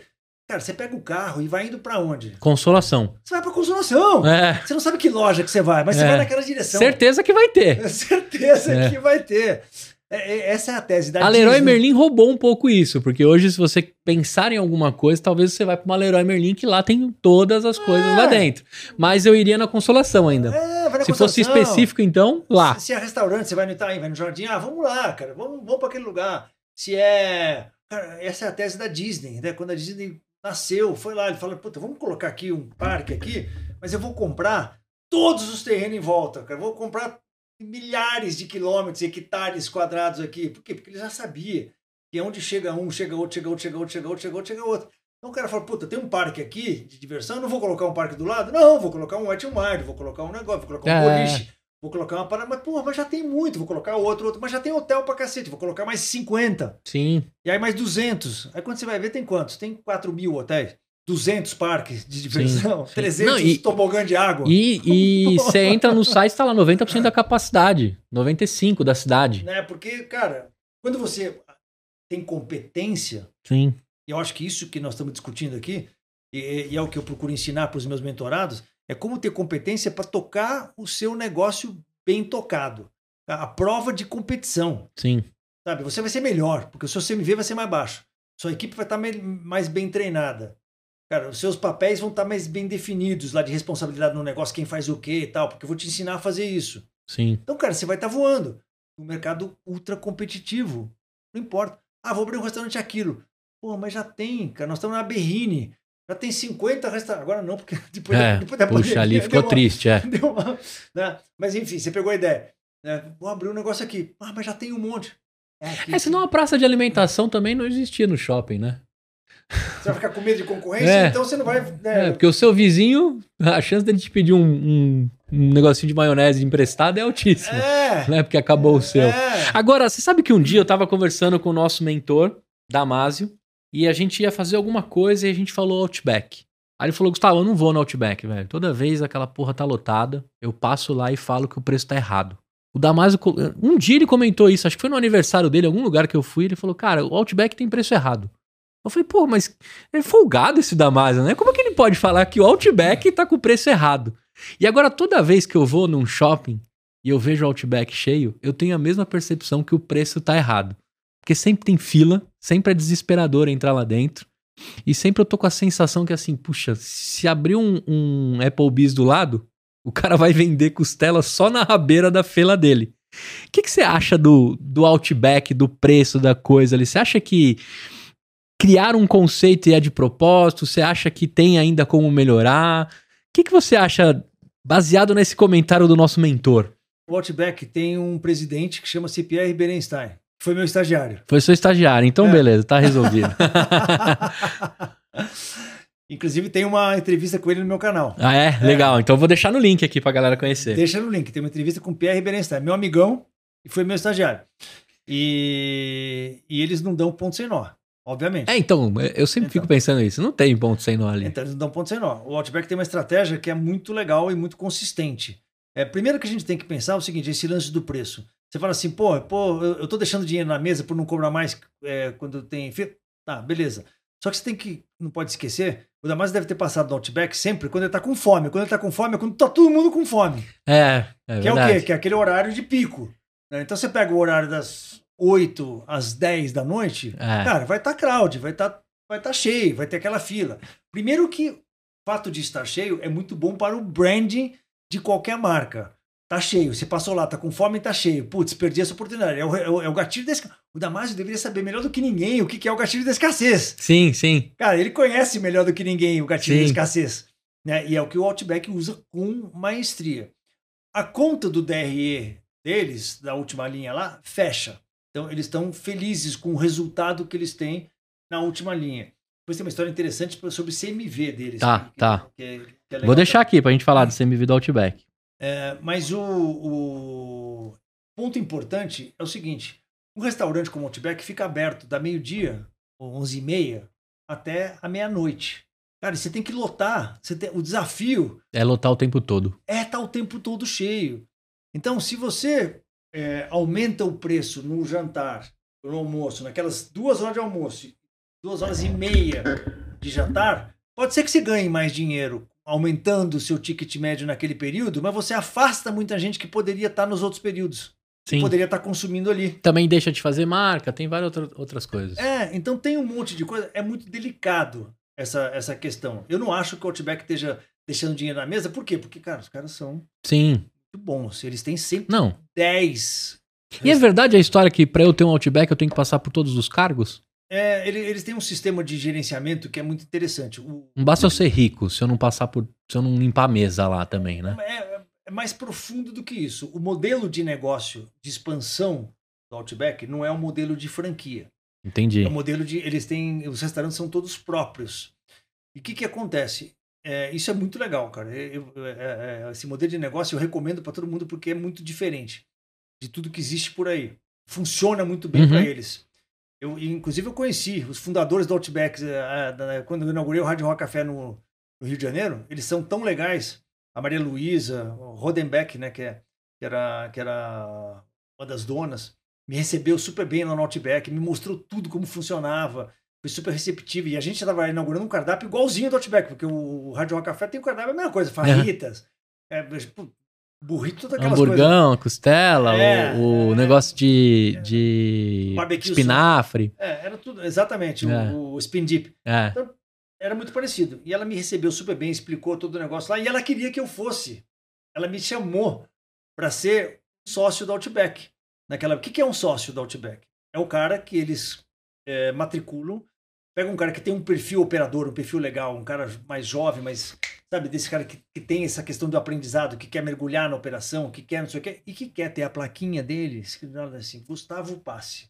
Proprietor. Proprietor. Ah. O que, que isso significa? Que você é sócio deles de 20% e que eles te financiaram esses 20%. Você vai demorar 20 anos para pagar esse negócio, essa percentual da sua participação na sociedade para ele, mas que importa para você é o seguinte: enquanto você está pagando esse percentual que você adquiriu, os 20%, você está recebendo seu salário bom de gerente do Outback e você está amarrado no Hum, contrato com eles, porque você é dono da parada. Você é dono do negócio. Só que você vai comprar esse, esse, essa, essa participação ao longo do tempo. Você vai estar ganhando o seu salário de gerente, mas mais importante do que tudo, vai estar lá Gustavo Passe Proprietor na porta. E isso, cara, pega no ego da pessoa. Ela fala assim, cara, quem é o dono dessa loja aqui? Sou eu, o Gustavo Passe. Então, eles arrumaram uma metodologia, um modelo de negócio que é muito interessante sim. para você para você perpetuar essa Não, e coisa. se aproximar de grandes empreendedores, né? Sim, Porque o cara vai fazer a filial dele ser a mais da hora de todas. ele vai dar o sangue. Mas isso, só para responder a sua Aham. pergunta, é, se o cara tem que passar por todos os, os, os passos? Tem, porque ele vai ser dono durante muitos anos daquele negócio. Se ele não souber Então, fritar batata. Ele tem que ser o melhor operador do restaurante dele, porque ele vai ser o gerente, ele é o dono gerente. Por exemplo, você- tem várias maneiras de ser dono do negócio. Eu posso ser dono. O meu negócio de eventos, por exemplo, eu não sou dono gerente. Aham. Odeio ser gerente. Não quero. Não é pra mim. Eu não, eu não tenho paciência pra ser gerente. Cara, pra ficar todo dia abrindo a casa, fazendo checklist. Ah, a temperatura tá boa. Ah, o prato tá. A mesa tá bem colocada. Cara, eu não tenho a menor paciência pra isso. Nunca tive na minha vida. Então eu sou um péssimo gerente. Então eu tenho que ser dono. Uhum. Mas eu tenho que ter um gerente bom. O Outback é diferente. O cara é o gerente e o dono. Então ele não pode perder a paciência de ser gerente. Porque já está implícito nessa Sim. relação. Sim. E para ser um bom gerente, você tem que conhecer toda a operação. Consequentemente, você contrata muito melhor, porque você já passou por todas aquelas funções. Exatamente. Exatamente. O próprio Pierre, que é o presidente do, do Outback, ele me falou nessa entrevista que várias vezes ele mesmo, é, quando estava fazendo o onboarding de CEO do Outback, CEO, eles têm 12 mil funcionários. E o cara foi contratado para ser CEO. Ele teve que ficar lá nessas funções todas. Ele, como É, Eu CEO, acho isso muito da hora. passou lavadinho de prato, cozinha, garçom, não sei o quê. Ele como CEO. Olha que interessante. Sim, sim. Você está dando exemplo, né, cara? Isso, Ah. é, isso é cultura. Eles têm uma cultura muito É, enraizada. eu tinha escutado isso diversas vezes, mas eu achava que estava num campo assim do, do diz que me diz. Agora, obrigado por você ter contribuído e formado o Pierre, né? Foi seu Ah. estagiário. Pelo menos um pedacinho você formou dele. Vamos lá. Agora, dentro dessa, dessa construção, dessa aula que você está me dando aqui, eu queria saber o seguinte. Eu já te perguntei se é uma boa eu montar um restaurante. Agora eu quero saber o seguinte. Se eu começar um restaurante, qual o erro que eu não posso cometer? Diante dessas mentorias, desses 15 anos como dono de um negócio gastronômico, mais 30 anos falando sobre isso, qual é o maior erro de todo gestor de um negócio gastronômico que eu não posso cometer se eu começar amanhã? Cara, o principal erro de todo mundo é não ter as pessoas certas nos lugares certos. Esse é disparado o principal erro. É a, é pessoa não ter um quadro de responsabilidades bem definido. O que que é um quadro de responsabilidade bem definido? Quem vai fazer o quê neste restaurante? Uhum. né? E quais são as responsabilidades listadas? E eu gosto de cinco, eu gosto de reduzir a cinco, quatro, seis, mas não, não é. Eu não estou falando aqui de uma descrição de tarefas. Ou seja, todas as tarefas que o mestre tem que fazer, todas as tarefas que o gerente tem que fazer, que o sócio tem que fazer, que o cara tem que fazer, que o não sei o que do marketing tem que fazer. Não. É simplesmente listar as cinco principais responsabilidades que Sim. cada pessoa tem naquela organização. Desde o cara que está lá, cozinheiro, até o gerente geral. Uhum. Porque depois debaixo do gerente geral você tem o financeiro, tem o não sei o quê. Acontece muitas vezes que o cara tá abrindo um negócio e ele, gerente, ele é o dono, ele é o gerente, ele é o gerente financeiro, ele é o estoquista e ele é o marqueteiro. Ele que tá no Instagram lá mexendo o negócio. Fala, cacete, por isso, mas aí o cara tá fudido. Não, tá tudo bem. Porque acontece. O cara Uhum. não tem dinheiro, não tem recurso. Ele Sim, abriu um negócio, sim. ele já investiu 500 pau, como você falou, lá no negócio dele. E ele não tem recurso para contratar um gerente geral, um gerente financeiro, um estoquista, um marqueteiro e um. Ah, não tem. Então é o mesmo cara que tem que fazer tudo. E tá tudo bem. Só que esse tudo seja definido dentro de um organogramazinho. Que é como se fosse o quadro de responsabilidade, é nada mais, nada menos. Você vai reconhecer mais fácil que um organograma, que todo mundo sabe o que é, um organograma de uma empresa. Só que do lado de cada caixinha tem as cinco responsabilidades de cada um. E aí você faz isso no mapa mental. Sabe aqueles mind maps, Uhum, aquele uhum, negócio que você uhum. vai fazendo assim? Pergunte-me como. Eu sei responder sobre essas coisas, né? Cara, essa é a minha responsabilidade. Aí você desenha isso. Então, conforme você vai trazendo a galera para trabalhar para você no seu negócio, tá muito claro quem vai fazer o quê, sabe? E aonde que você vai encaixar E quem vai peças. começar a pegar braços do povo que você era, Ex- né? Opa, desculpa. Exatamente. Tudo bem eu fazer todas as mas assim que eu sobrar um dinheirinho, eu já sei aonde que eu vou aplicar esse dinheirinho. Vou tirar o estoquista, comprador, que sou eu, Uhum. eu vou colocar um cara lá, vou pagar um pau e meio para esse cara e eu vou deixar de gastar 40 horas por mês do meu tempo de dono do negócio para fazer aquilo lá. E vou ensinar ele em três semanas. E vou ensinar ele. Por quê? Porque eu estou formatando o meu negócio, eu estou dando todos os processos, eu estou aprendendo. Aí como o cara vai aprender a formatar todos os processos, a saber quais são essas responsabilidades de cada pessoa, a saber todas as planilhas que ele tem que utilizar na operação, a ele saber quais são todos os processos elencados, um, dois, três, quatro, passo a passo de cada processo que tem numa operação gastronômica. Aí o cara, aí o cara tá se perguntando, o cara tá escutando esse podcast, ele tá Uhum. falando assim, cara, como é que eu faço isso? Aí, meu amigo, É. só tem uma maneira. marcelopoliti.com.br Agora, Má, deixa eu te perguntar, cara. Você acha que dá é, dá para eu ter um restaurante, dá para eu ter um negócio gastronômico e ter vida? Dá para eu passar as férias na Bahia? Dá para eu viajar duas vezes por ano? Dá para eu botar dinheiro no bolso? Porque eu tenho uma, uma percepção, sempre que eu entro, quando eu entro num restaurante, é, curiosamente eu sempre procuro o dono, sabe? Eu quero saber se o cara tá ali no negócio. Porque se ele tá ali, a chance de ter muita coisa legal acontecendo é alta. Mas também é um indicador que se ele tá ali todo dia, é que ele tá deixando a alma dele ali dentro o tempo todo. Então minha pergunta é, dá pra ter um negócio gastronômico e ter vida, né? Eu conseguir ver meus filhos crescerem, viajar, passear de vez em quando com a minha esposa, ou eu vou entregar minha alma de fato pro negócio? Se você perguntar para qualquer dono de para qualquer não, vai para 95,3% dos donos de restaurante, eles vão falar não dá. Não dá para ter vida. A minha opinião, a minha concepção de ser mentor de negócios gastronômicos é outra. Você tem que ter uma jornada, você tem que conseguir desenhar a sua jornada de dono de restaurante. Então o que acontece? Quando você começa, não tem como. Você está desenhando o seu negócio. É que nem aqui, você montou um estúdio de podcast, não sei o quê, na sua cabeça. No começo, cara, você vai ter que ser o operador da câmera, você vai ter que fazer o negócio, você vai ter que pintar as paredes, você vai ter que fazer tudo. E aí você chama alguém para te ajudar. Cenografia, É, marketing, é, venda. É, você fala assim, puta, agora cara, que eu já tô bem instalado, já sei como fazer tudo. Cara, esse bracinho aqui eu vou contratar uma pessoa para fazer, aquele bracinho eu vou contratar outra pessoa e tá de boa. Então é uma jornada. Se o cara. O problema que é das pessoas é que eles não saem do, do, do, do, do estágio 1, E não Que- larga o osso. que é eles fazerem tudo. Aí o cara reclama, não tenho vida, não posso ir com a minha mulher, já tô ganhando dinheiro. Às vezes o cara já tá ganhando dinheiro. O cara ganha lá 50 pau, 60 pau por mês. Mas ele não passou pro estágio 2. Não tem a ver com dinheiro. O estágio 2 não tem a ver com dinheiro. Tem a ver com mentalidade. Tem a ver com você aprender, formatar a sua operação e delegar o que tem que ser delegado até você chegar no estágio 3. Qual é o estágio 3? É você não fazer mais porra nenhuma. Porque você já tá de saco cheio. Já tá naquele negócio há 5 anos. Há 10 anos. Mas aí você abre outra filial? Cara, não. Cê- aí, aí, aí depende da pegada de cada um. Por exemplo, ah, é obrigado a crescer, abrir uma outra. Não!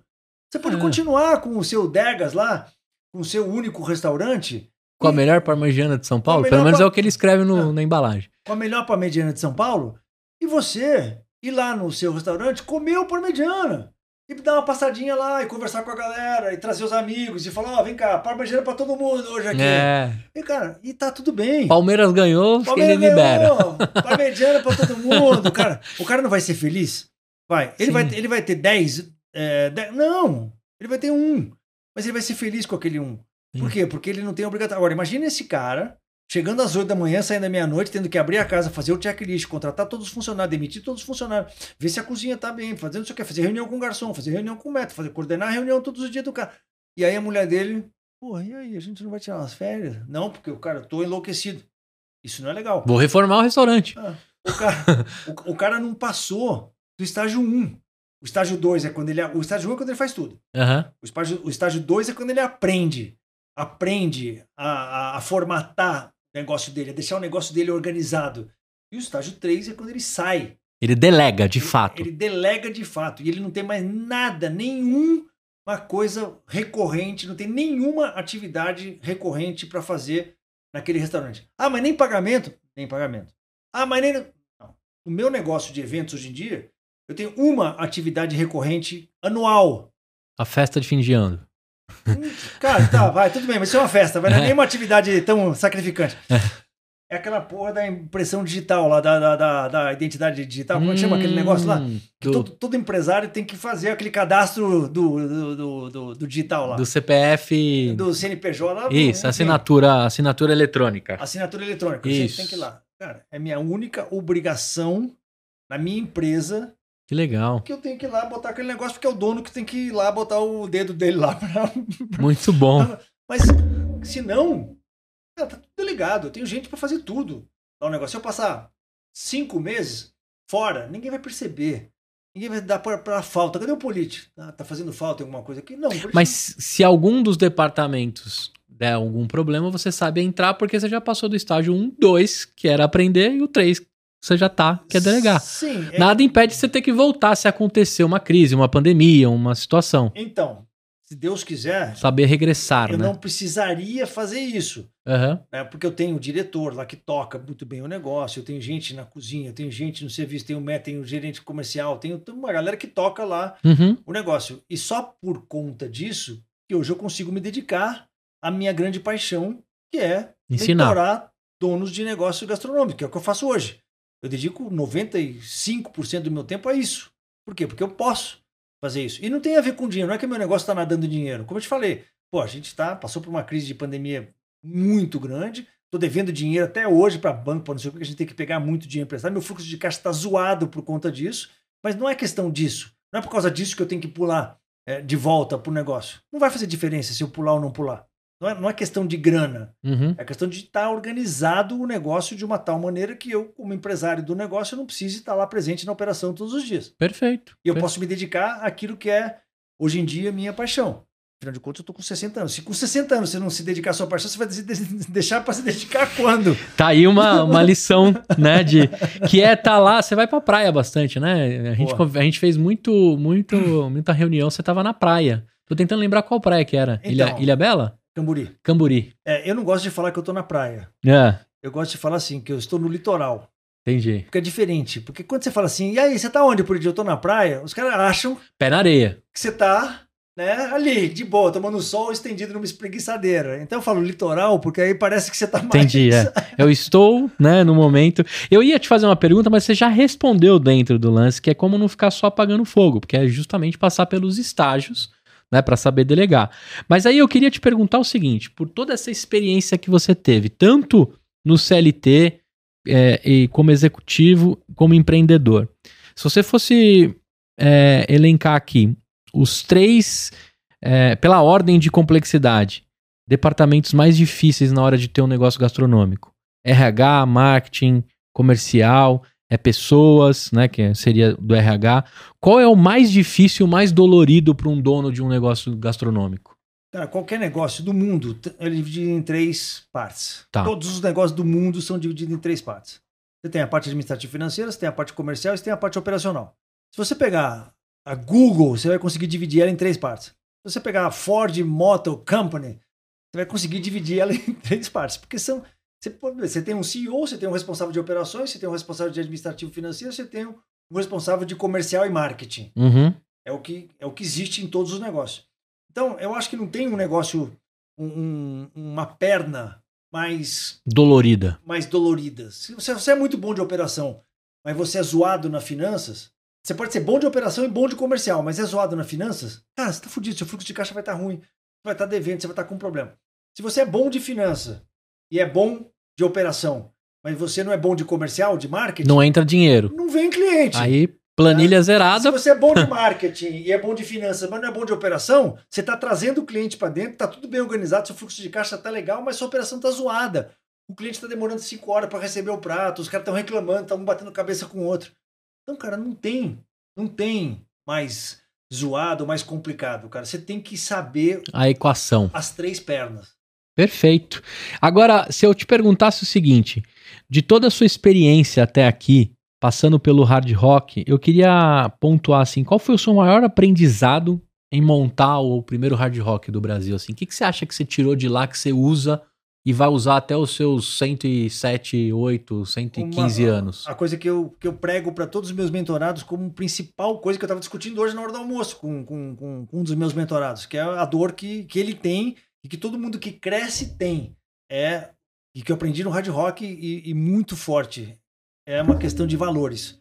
É, os valores do hard rock é, é uma coisa linda de se ver. O que, que é os valores? É, é- é aquilo, que, aquilo, que, é- aquilo que eles pregam, que a diretoria, que o presidente prega, e que todo mundo vive daquilo, é muito forte, é entranhado em toda a organização.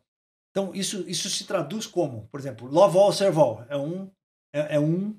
Fala Assim, love all, serve all. ame a todos, sirva a todos. Você fala, cara, por isso é coisa que você prega na parede e. É, de, de papel de pão, né? É. Balagem de pão. É, ou aquelas coisas de, de, de biscoito chinês, né? Que É, você abre e é. tá assim, lavou, você volta.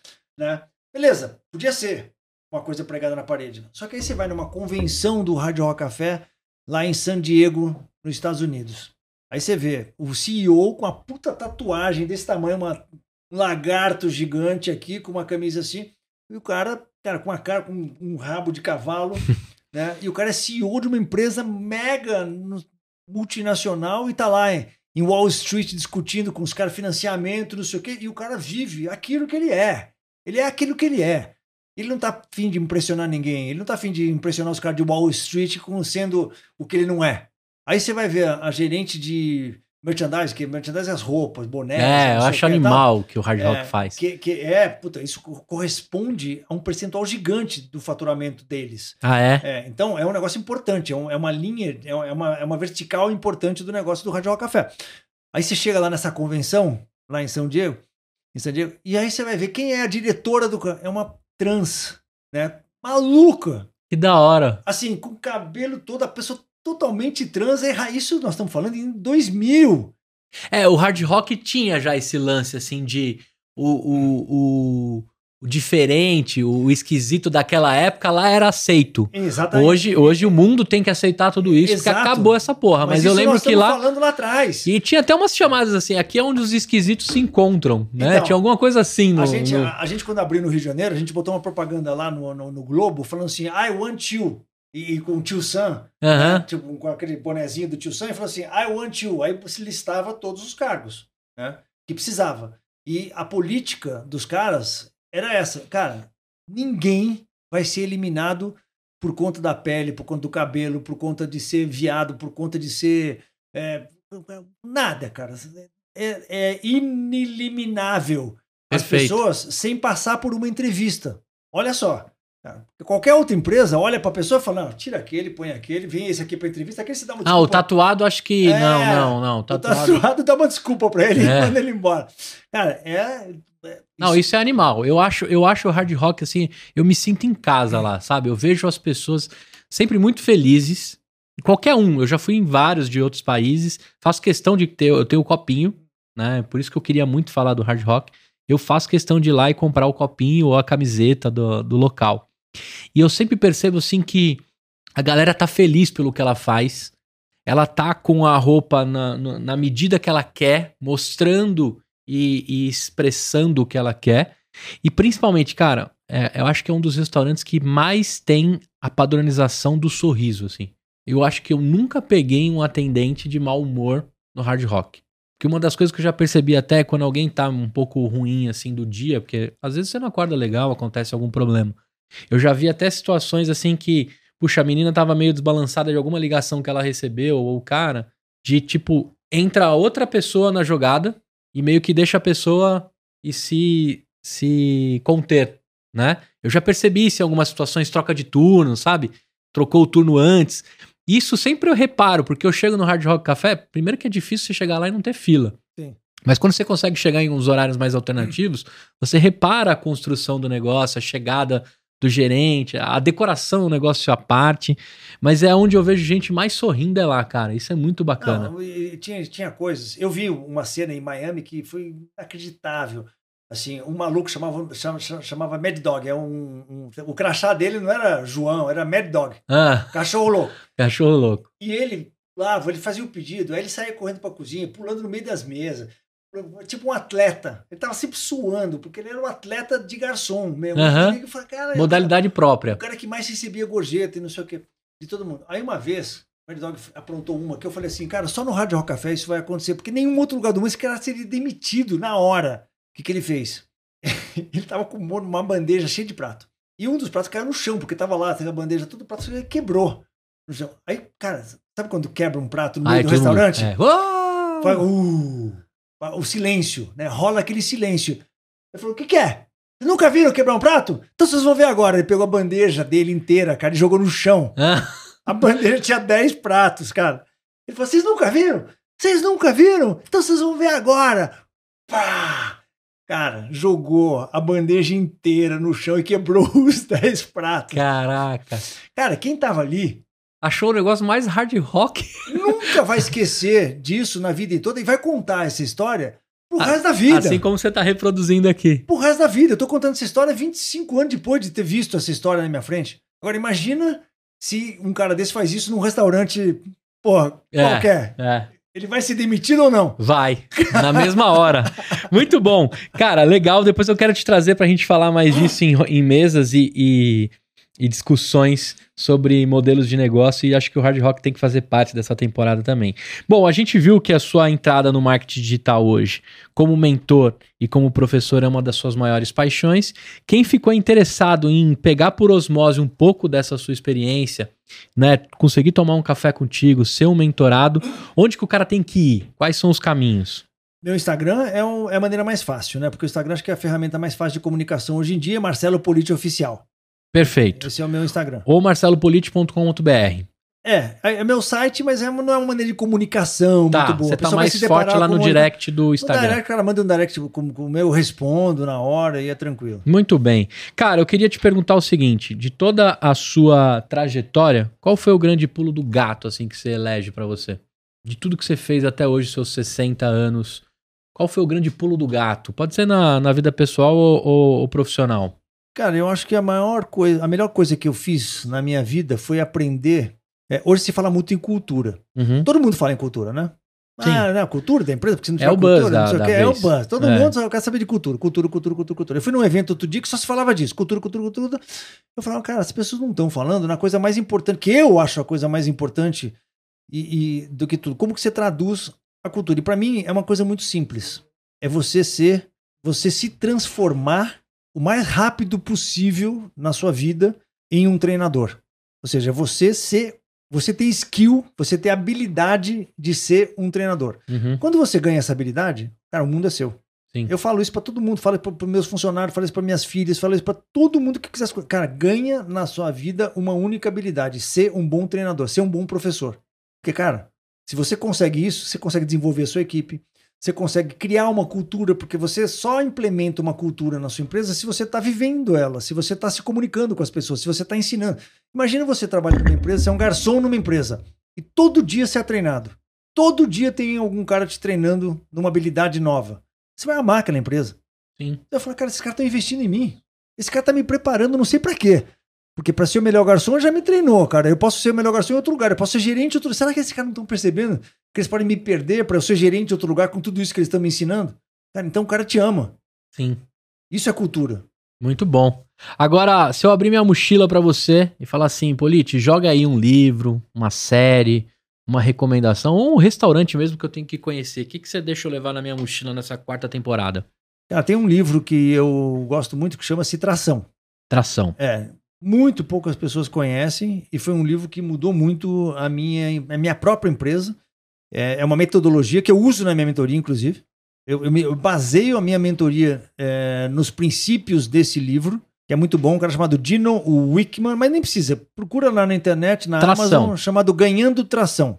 Cara, e eu falo para todo mundo que quiser ter um negócio, que quiser ser empreendedor, empresário, leia esse livro e coma com farofa. Leia cinco vezes.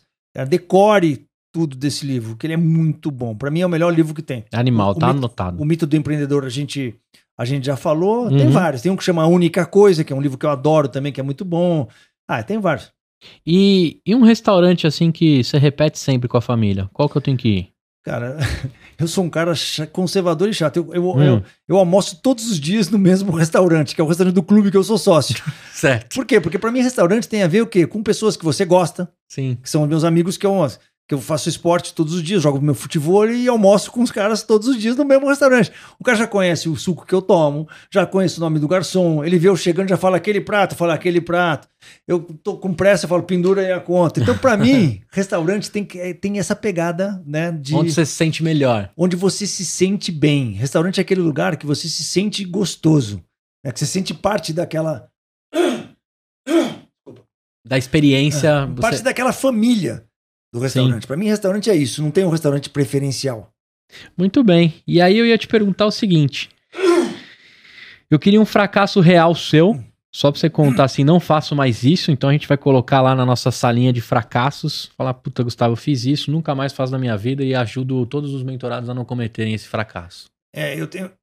Cara, Gustavo, eu tenho um fracasso grande, muito, É. muito grande, que me doeu muito, que custou muitas horas de terapia. Custou tudo, custou dinheiro, família, muita coisa. Foi um restaurante que eu quebrei. Um restaurante. Quando eu achava que eu sabia tudo. Eu já era pica das galáxias do restaurante, já era formada na Suíça, já tinha sido diretor de uma rede de hotelaria. Achava que eu mandava. Agora é a hora de eu mostrar Agora com, é com a hora. bolso. Isso foi em 96. Um restaurante aqui em São Paulo, na Rua Augusta. E que quebrou e foi triste, porque eu coloquei gente da minha família. Meu pai entrou comigo no negócio. Um, um melhor amigo entrou comigo no negócio. O restaurante acabou quebrando. Eu, putz, arquei com, o ônus desse negócio, porque logo depois eu fui ser diretor do Rádio Rock Café e eu trouxe a empresa para o Brasil. Não podia ter nada sujo no meu nome, não podia ter nada, nada errado no meu nome. Então eu tive Uhum. que passar anos pagando por esse erro e paguei até o último centavo né, para conseguir limpar o meu nome, porque tinha justiça de trabalho, tinha. Cara, Como chamava esse restaurante? Chamava-se Augusta Express. Augusta Express. Lá no final da Rua Augusta, entre a Rua Augusta, entre a Estados Unidos e a Oscar Freire. Tô ligado. Lá embaixo.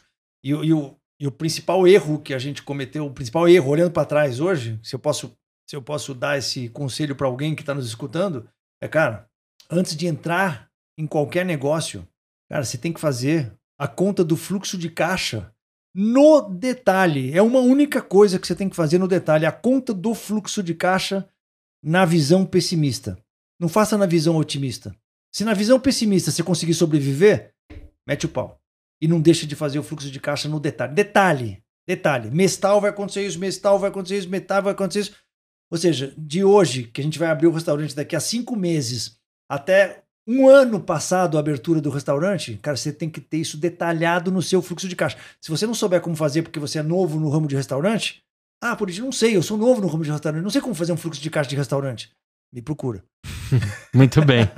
Agora, dentro de tudo isso e de todo mundo que você conhece, quem é o próximo que você acha que tem que vir para essa temporada para contar um pouco da história empreendedora e deixar essa galera. Cara, é Henrique Marinho. Henrique Marinho.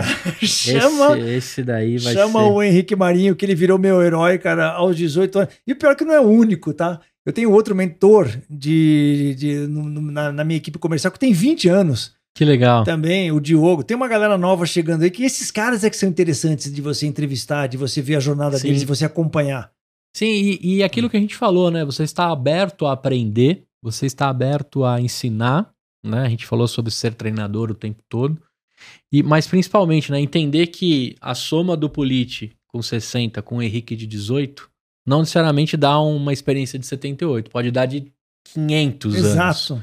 Dependendo de quanto cada um aprofundou, né? E o quão foi deep da, do estudo, da construção daquilo. Acho que isso que é o grande barato da coisa, né? Eu, durante um bom tempo, eu liderei equipes de inovação onde a diversidade de pensamentos era importante, né? A gente falou aqui da cor, do, da escolha, do, do gênero. Nada disso importa na hora que você quer construir cabeças e, e diversidade de mentalidade. Porque justamente né, o tatuado CEO do hard rock pode ter muito a acrescentar para o conservador ali, talvez mais, né? às vezes você deixa na mesa um potencial gigante porque você tem um preconceitozinho. E aí, se rolar uma discussão entre os dois, nasce uma terceira coisa que talvez em caldeirão nenhum rolaria. Eu É. acho que esse é o grande barato do, do criar e inovar. Ah, Então, Henrique Marinho tá aqui como o nome do próximo. Vou atrás de vocês, você não vai escapar de mim. E quais são as redes para quem ficou louco para contratar o Marcelo e tomar café contigo e ser o seu mentorado? É Marcelo Politi Oficial no Instagram. isso. E você tá em algum lançamento nesse momento? Como é que eu contrato sua mentoria? É por lá também. pelo Instagram também, falar assim, eu quero ser seu mentorado. Aí me, alguém da minha equipe vai entrar em contato, vai fazer uma entrevista. Aí eu faço uma entrevista também, porque eu seleciono pessoas para participar da minha mentoria. Não é festa, né? Não é assim, ah, qualquer um pode entrar. Não basta pagar que, É, que tá dentro. Eu seleciono os membros da minha mentoria. Então o cara tem que passar por uma entrevistazinha e aí, se ele for aceito, putz, aí ele vai se juntar a um grupo que tá crescendo muito, todo mundo tá tendo resultado fantástico. Muito bem. O que, que você achou dessa loucura aqui de gravar na quarta temporada do Empreenda Cast. Achei muito legal, cara. Você tá de parabéns, você manda muito bem nas perguntas, você é um cara bom, você é um bom host de. de, de... Pô, 10 anos também, obrigado, é. hein, mano. nem, nem por isso eu vou abrir um outro podcast, que a gente já aprendeu também quando você acha que você tá bom, pode dar ruim. Muito bem, Marcelo. Então, para você, ó, que ficou com a gente até aqui e acompanhou, nesta temporada eu tenho convidado nomes é, eu tenho feito convite para nomes que de alguma forma pode ajudar em negócios urbanos, inspirar pessoas que estão aí de alguma forma construindo, mesmo que pequeno, microempreendedor.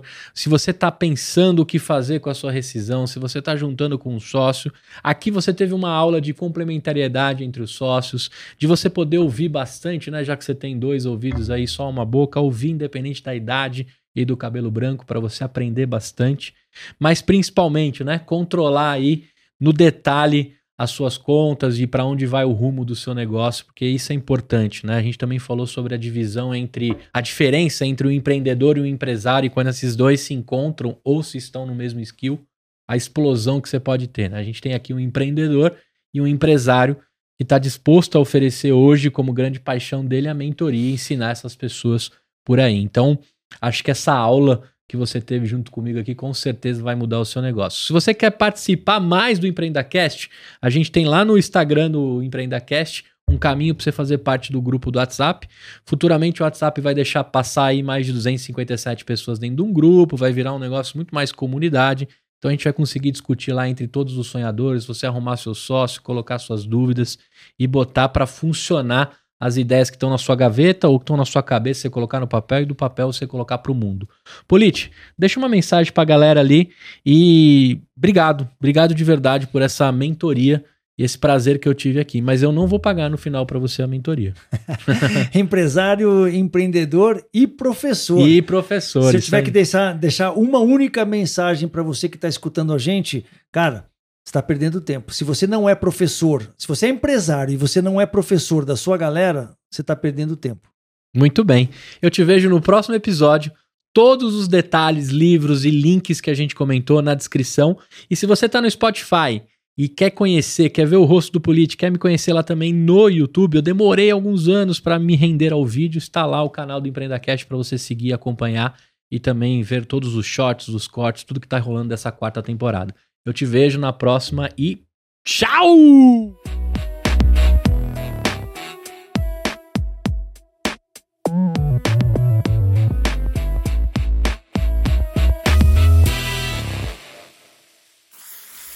Uma produção, voz e conteúdo.